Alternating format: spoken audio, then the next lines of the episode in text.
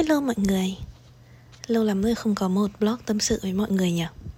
Hôm trước mình nói chuyện với bạn mình là Chán quá, Muốn viết gì đấy lên trên Instagram Và cũng muốn nói gì đấy ở podcast, Nhưng mà lại chẳng tìm thấy một chủ đề nào.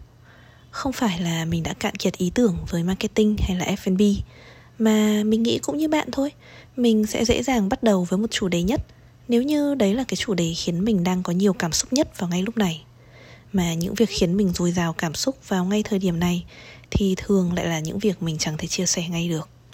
Trong phần lớn trường hợp thì đó là một chiến dịch marketing đang triển khai mà đương nhiên là mình không thể tiết lộ trước ngày ra mắt. Còn trong phần nhỏ các trường hợp khác, đó lại là một vấn đề trong công việc hoàn toàn không liên quan tới chuyên môn marketing hay F&B nhưng lại cũng vô cùng quan trọng và chiếm trọn suy nghĩ của mình. Với riêng mình thì gần đây, cả hai trường hợp trên đang xảy ra cùng một lúc và hôm nay mình quyết định là mình sẽ tâm sự với bạn về cả hai cái trường hợp đó. Có nhiều lý do khiến mình quyết định làm việc này, nhưng lý do lớn nhất vẫn không đổi. Đó là mình cảm thấy việc lên tiếng sẽ giúp bạn cảm thấy đỡ đơn độc trên hành trình sự nghiệp. Mình không biết bạn là ai, có thực sự cần nghe điều này hay không, nhưng dù chỉ có khoảng tầm 10% người nghe podcast của mình đang cần điều này thì mình vẫn cảm thấy vô cùng xứng đáng. Có rất nhiều thời điểm mình cảm thấy cô độc.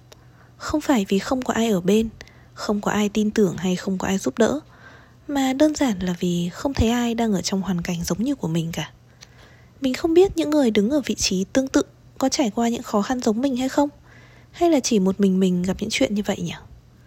Đôi khi với mình, lời động viên tốt nhất Chỉ đơn giản là sự xuất hiện của một người đang trải qua cùng một tình huống với mình, Chứ chẳng phải một lời giải thích hay chỉ dẫn nào cả. Ngày trước mình bắt đầu Hà Chu Works cũng với cùng một lý do y hệt. Mình thấy rằng trong những tiếng nói ngoài kia, Chẳng có một tiếng nói nào đến từ những người đang đứng ở phía trong của ngành F&B cả. Giữa rất nhiều những tiếng nói của những người review từ góc nhìn khách hàng Và những người làm marketing từ góc nhìn agency, Mình muốn góp một tiếng nói từ góc nhìn đơn thuần của F&B Để những người làm cùng ngành với mình Có cùng một lựa chọn sự nghiệp với mình, Cảm thấy đỡ lẻ loi. Và theo một cách nào đấy thì chúng mình có nhau đồng hành và cùng cố gắng.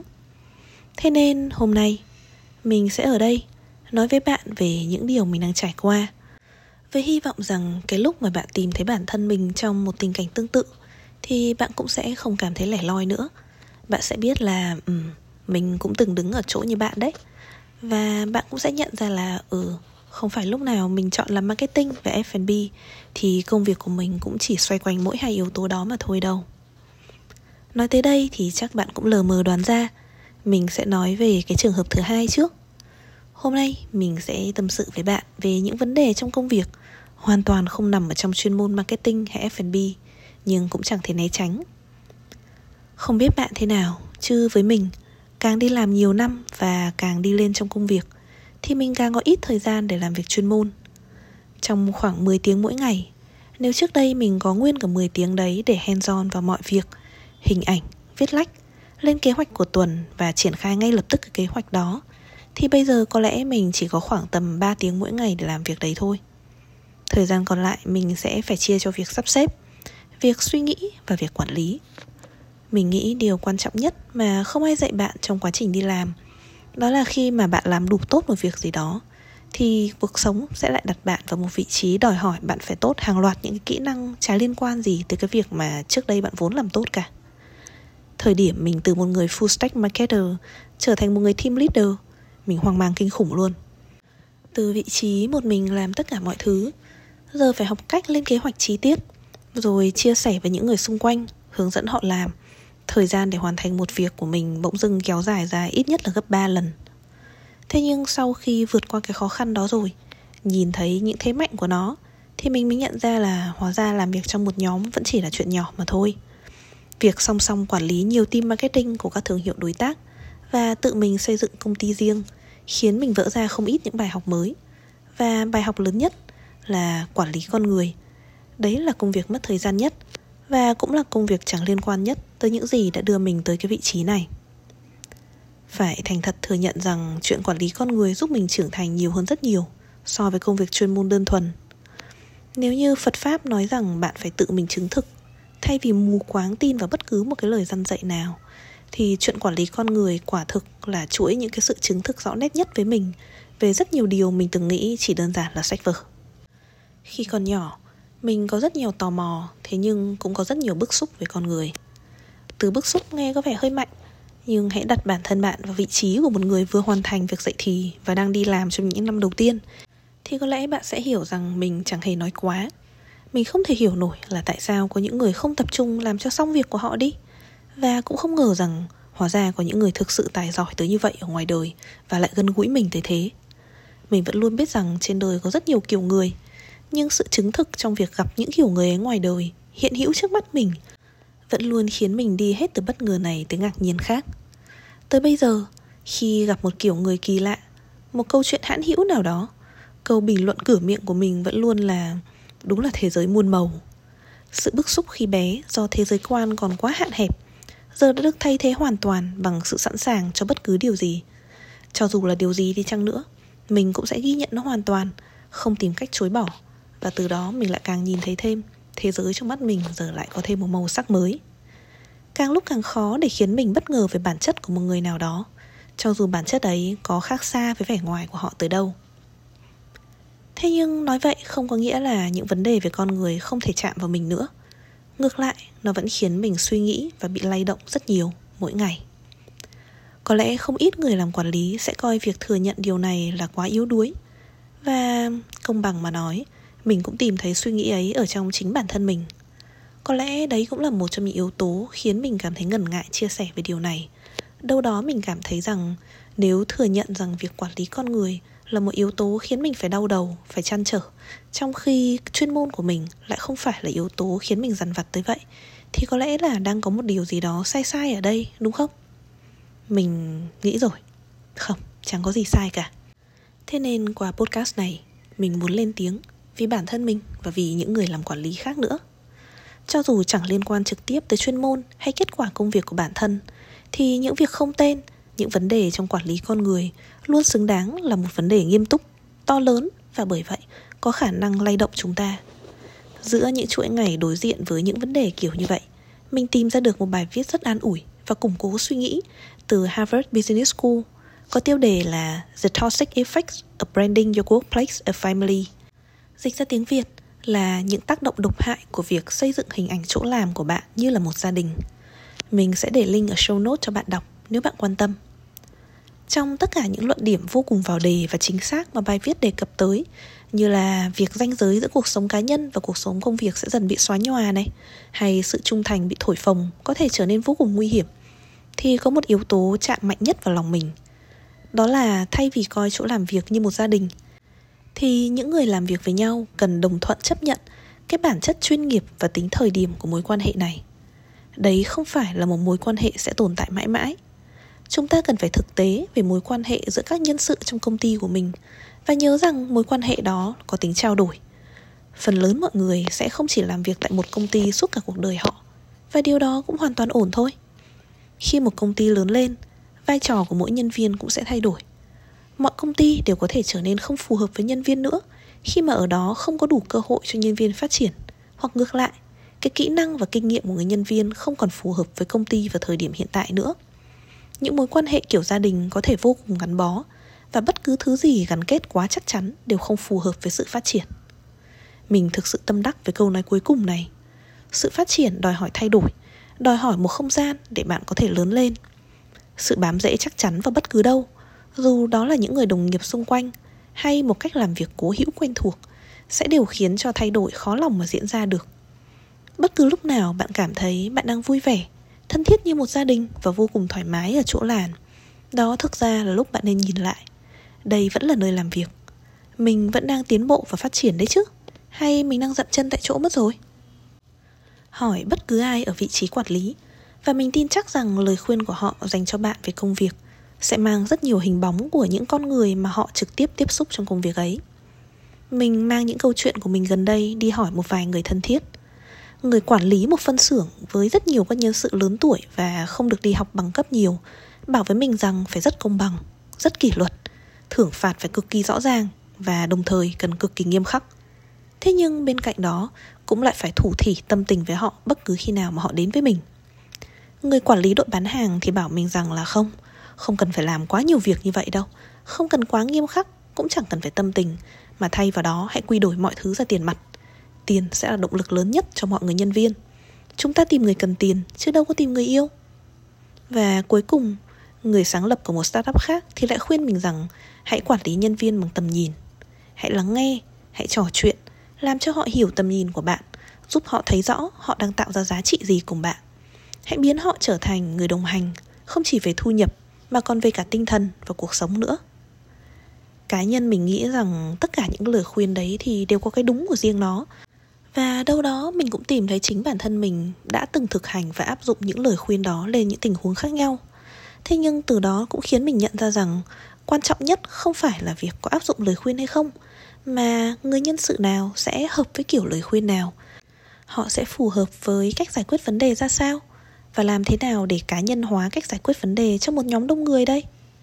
Cuối cùng là liệu mình có đủ thời gian trong ngày để vẫn làm mọi việc mình cần phải làm, nhưng vẫn giải quyết với từng người? Theo cách triệt để và ngọn ngành nhất không nhỉ? Mình đã và vẫn đang tìm cách nói có với những câu hỏi trên. Thế nhưng ở thời điểm hiện tại, câu trả lời ngắn gọn nhất của mình lại là không. Mọi thứ quay trở về câu hỏi bản chất. Mình đang làm việc này để làm gì? Và đâu là điều cần ưu tiên nhất? Khi không thể làm tất cả mọi việc cùng một lúc, mình luôn tìm thấy câu trả lời dài và đầy đủ bằng cách đặt cho bản thân hai câu hỏi. Mình đang làm thương hiệu này với mục đích gì? Và thứ hai thứ tự ưu tiên của mình vào thời điểm hiện tại là gì? Trong hai câu hỏi đấy, mình luôn tìm thấy mọi câu trả lời. Thế nên mình hy vọng là lần tới, nếu bạn đang gặp một khó khăn hay một bế tắc gì đó, không nhất thiết phải là với con người, mà với bất cứ một vấn đề nào trong cuộc sống, cũng hãy thử đặt cho bản thân bạn hai câu hỏi đó xem sao. Với mình thì hai câu hỏi đó vô cùng có ích, vì lúc nào nó cũng nhắc nhở mình về việc mục đích việc mình đang làm là gì. Một hành động cần phải có một mục đích rõ ràng mình từng nhận được một lời tâm sự rất thật thà rất ngây ngô và cũng là mình không biết phải có cảm xúc như thế nào từ một em nhân viên. Đấy là em bảo với mình rằng có gì thì chị cứ nói với bọn em. Tại vì đôi khi bọn em làm chứ cũng chẳng nghĩ gì đâu. Nghe câu đấy mình bật cười vì mình biết là nó đúng quá. Nhưng song song đó mình cũng nhìn thấy được rằng Ừ, tất cả các vấn đề của mình đang xuất phát ở đây. Nếu bạn biết việc bạn đang làm phục vụ cho mục đích gì thì bỗng dưng bạn cũng sẽ nhìn thấy rằng Cái sự cầu toàn trong công việc nó trở nên rõ ràng hơn rất nhiều. Một sự cầu toàn vô ích là một sự cầu toàn làm sao cho tất cả mọi việc, mọi chi tiết đều được hoàn thiện một cách hoàn hảo nhất. Trong khi một sự cầu toàn có mục đích đấy là làm thế nào để tất cả những chi tiết liên quan tới mục đích của công việc đó được hoàn thiện tốt nhất. Chuyện hiểu rõ mục đích việc mình đang làm không chỉ giúp bạn đi xa hơn mà thực sự còn giúp bạn đi nhanh hơn và tránh khỏi những burnout không đáng có. Mình có thể nói nhiều hơn, dài hơn nữa về chủ đề con người. Tuy nhiên mình nghĩ bây giờ chưa phải là một thời điểm phù hợp. Mục đích của blog tâm sự hôm nay cũng là để mình chia sẻ với bạn cái hành trình mình đang đi qua. Còn hành trình đấy đã kết thúc hay chưa thì mình chắc chắn sẽ nói là chưa. Mỗi câu chuyện đều cần một khoảng thời gian, không chỉ để xảy ra, mà còn để ngấm vào chúng ta, rồi sau đó còn lắng xuống nữa rồi sau khi đã lắng xuống thì những điều còn lại mới thực sự là những điều còn ở lại.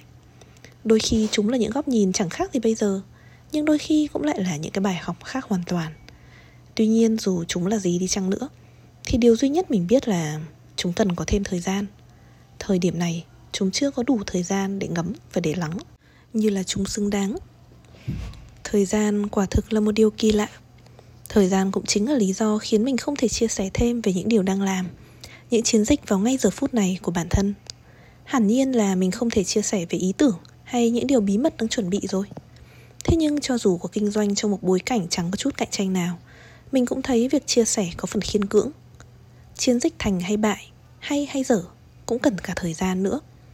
Một ý tưởng ngay lúc này có thể rất hay nhưng thường một hai năm sau nhìn lại không chắc đã hay tới vậy gần đây mình đang đọc cuốn The Upside of Irrationality của Dan Ariely và tìm thấy rất nhiều lời lý giải trong đó. Đấy cũng là một cuốn sách vô cùng tuyệt vời mà mình khuyến khích là nếu bạn đang nghe podcast của mình vào giờ phút này, thì mình gần như tin chắc là bạn sẽ thích. Trong cuốn sách đó, mình học được rằng chúng ta thường có xu hướng đánh giá quá cao những sản phẩm do bản thân tạo ra, vì trong đó có chứa nỗ lực và cảm xúc của chúng ta. Tương tự, Chúng ta bởi vậy đang ở trong một kỷ nguyên tương đối nguy hiểm khi tất cả mọi thứ đều quá tiện lợi và mọi sản phẩm thì đều hướng tới việc giảm bớt nỗ lực phải bỏ ra để nhận lại một sự thỏa mãn tuyệt đối. Trong khi đó, cái sự thỏa mãn đích thực và sâu sắc với con người luôn luôn liên kết chặt chẽ với việc chúng ta cần phải bỏ ra công sức để hoàn thành việc đó. Những câu nói này không phải là một assumption, một cái nhận định chủ quan đâu, mà đều đã được research và thử nghiệm để đi đến kết luận với đầy đủ số liệu. Một ví dụ rõ ràng nhất trong đó được Dan Ariely nói tới chính là The IKEA Effect. Khi mà IKEA cho bạn một món đồ nội thất và để bạn tự hoàn thành chúng, thì cho dù cái món đồ mà bạn hoàn thành tốn của bạn bao nhiêu thời gian, cho dù bạn có dùng thừa bao nhiêu con vít, và nhìn món đồ nó có không hề chỉn chu như là trong showroom của IKEA đang trưng bày, chắc chắn là bạn cũng sẽ luôn nhìn vào nó với ánh mắt nhiều cảm xúc hơn. Và khi phải đưa ra quyết định vứt bỏ một món nội thất nào đó, thì đấy thường sẽ là món đồ nội thất được ưu tiên giữ lại thay vì là món bị vứt ra đầu tiên. The Upside of Irrationality với mình thực sự rất tuyệt vời, vì trong đó là những công trình nghiên cứu được thực hiện để khẳng định những điều phi lý trí hiển nhiên trong mỗi chúng ta. Đôi khi là những điều đơn giản tới mức ta thường tự tin là, ai mắc lỗi đấy thì mắc, chứ tôi chắc chắn là không mắc. Thế nhưng bạn biết sao không? Phần lớn thời gian là chúng ta đều mắc lỗi đấy đấy. Lại quay trở về câu chuyện chia sẻ về công việc, thì đã lâu rồi mình không nói thẳng về công việc. Một phần vì càng được các bạn quan tâm thì mình càng cảm thấy chuyện đấy thật là mèo khen mèo dài đuôi. Tự mình ghi nhận những cái điều mà team mình làm, hay tự mình thôi miên rằng ý tưởng mình đang nghĩ ra thật là tuyệt vời, thì cũng thật là lố bịch. Hôm nay mình muốn tâm sự với các bạn là, cho dù chẳng nói gì mấy, nhưng mình vẫn làm việc như vậy thôi. Vẫn cùng mọi người nghĩ và làm những thứ mới hơn, thử nghiệm nhiều hơn và rút kinh nghiệm kỹ hơn. Mỗi chiến dịch lại hơn chiến dịch cũ một chút, cứ từ tốn đi lên, thế là đủ. Thay vì nói về những điều đang làm mình đang nghĩ về chuyện nói về những cái điều đã qua, đặc biệt là những điều đã có đủ thời gian trong nó. Hay là mình nói về những gì mình đang làm, nhưng là giờ này năm ngoái nhỉ? Như vậy thì mọi tốt xấu, mọi thành bại đều đã trôi qua. Mình có thể phân tích nó từ một góc nhìn khách quan nhất và cũng nhìn vào nó một cách nhẹ nhõm hơn. Như vậy thì sao nhỉ? Bạn thấy có ổn không? Hãy chia sẻ với mình nhé. Hôm trước mình ngồi nói chuyện với một anh đối tác và nghe anh ấy dạy mình về kỹ thuật xử lý nguyên liệu. Không phải là một cuộc nói chuyện hẹn trước, thế nhưng vô tình mình lại được ngồi học về cái sản phẩm mà mình đang cần làm truyền thông một cách vô cùng sâu sắc. Anh trả lời mọi câu hỏi của mình, đưa mình đi trên cái hành trình chế biến của anh. Và một tiếng yên ổn trong buổi sáng sớm hôm đấy, từ 8 giờ tới 9 giờ sáng, thật sự đã khiến mình xúc động vô cùng. Nó khiến mình nhớ lại mình của một vài năm trước và quan trọng hơn là nó khiến mình nhớ lại được lý do tại sao mình lại bắt đầu, tại sao mình lại bước vào đây, tại sao mình lại chọn F&B chứ không phải bất cứ một ngành nghề nào khác. Nó dạy cho mình được một thế giới mới về những gì mình chưa biết trong từng loại hạt, từng loại củ, từng loại quả. Và bỗng nó khiến mình nhớ ra làm cái thế giới sản phẩm ngày kia nó chủ phú và màu nhiệm lắm. Những thứ mà mình tiếp xúc ở bề mặt ở góc độ marketing hay thậm chí là cả sau quá trình thử nếm, nó vẫn đâu đấy chỉ là khoảng tầm 15-20% phía bên ngoài của một sản phẩm thôi. Còn đi sâu, thật sâu vào trong đó, nó là một hành trình dài, kết nối từ cả những nhà cung cấp, từ những người nông dân, tới tư duy, tới hiểu biết của người nấu ăn. Và đó chính xác là những cái câu chuyện mình muốn giúp mọi người kể. Đấy là những câu chuyện mình muốn đưa ra ánh sáng, muốn bạn cùng mình nhìn thấy rằng sau mỗi hương vị mà bạn thưởng thức là một hành trình vô cùng tuyệt vời, gian nan, nhưng cực kỳ đặc sắc. Đấy cũng là niềm an ủi lớn nhất của mình trong những ngày vừa rồi. Niềm an ủi của việc được làm việc và chỉ tập trung vào công việc mà thôi. Hình như mình đã nói điều này quá nhiều lần, nhưng càng lớn thì mình càng nhận ra rằng không ngờ chỉ một câu đơn giản của cựu tổng thống barack obama có thể ở trong lòng mình lâu tới vậy. Đó là ông đã nói rằng vào những thời điểm khó khăn nhất thì ông just keep it about the work. Đó là chỉ tập trung vào công việc mà thôi. Đấy cũng là tôn chỉ của mình cho tới giờ phút này. Và thành thật mà nói, mình thấy nó giúp mình rất nhiều trong những tuần và những tháng vừa qua. Và blog tâm sự của mình hôm nay chắc chỉ dừng lại ở đây thôi. Mình sẽ cố gắng duy trì cái blog tâm sự này đều đều và như thường lệ mình mong bạn hiểu rằng blog tâm sự tức là chẳng có gì liên quan trực tiếp tới marketing hay F&B đâu nó đơn giản là những gì đang diễn ra xuất phát từ cuộc sống công việc của mình và từ đó lan tỏa ra suy nghĩ cảm xúc cũng như là cuộc sống xung quanh mình. Cuối cùng thì mình hy vọng là bạn đang khép lại nửa đầu năm của 2023 thật như ý, thật sẵn sàng cho một nửa còn lại. Và có lẽ chúng ta dừng ở đây thôi. Cảm ơn bạn đã lắng nghe và hẹn gặp bạn trong podcast tiếp theo nhé. Bye bye.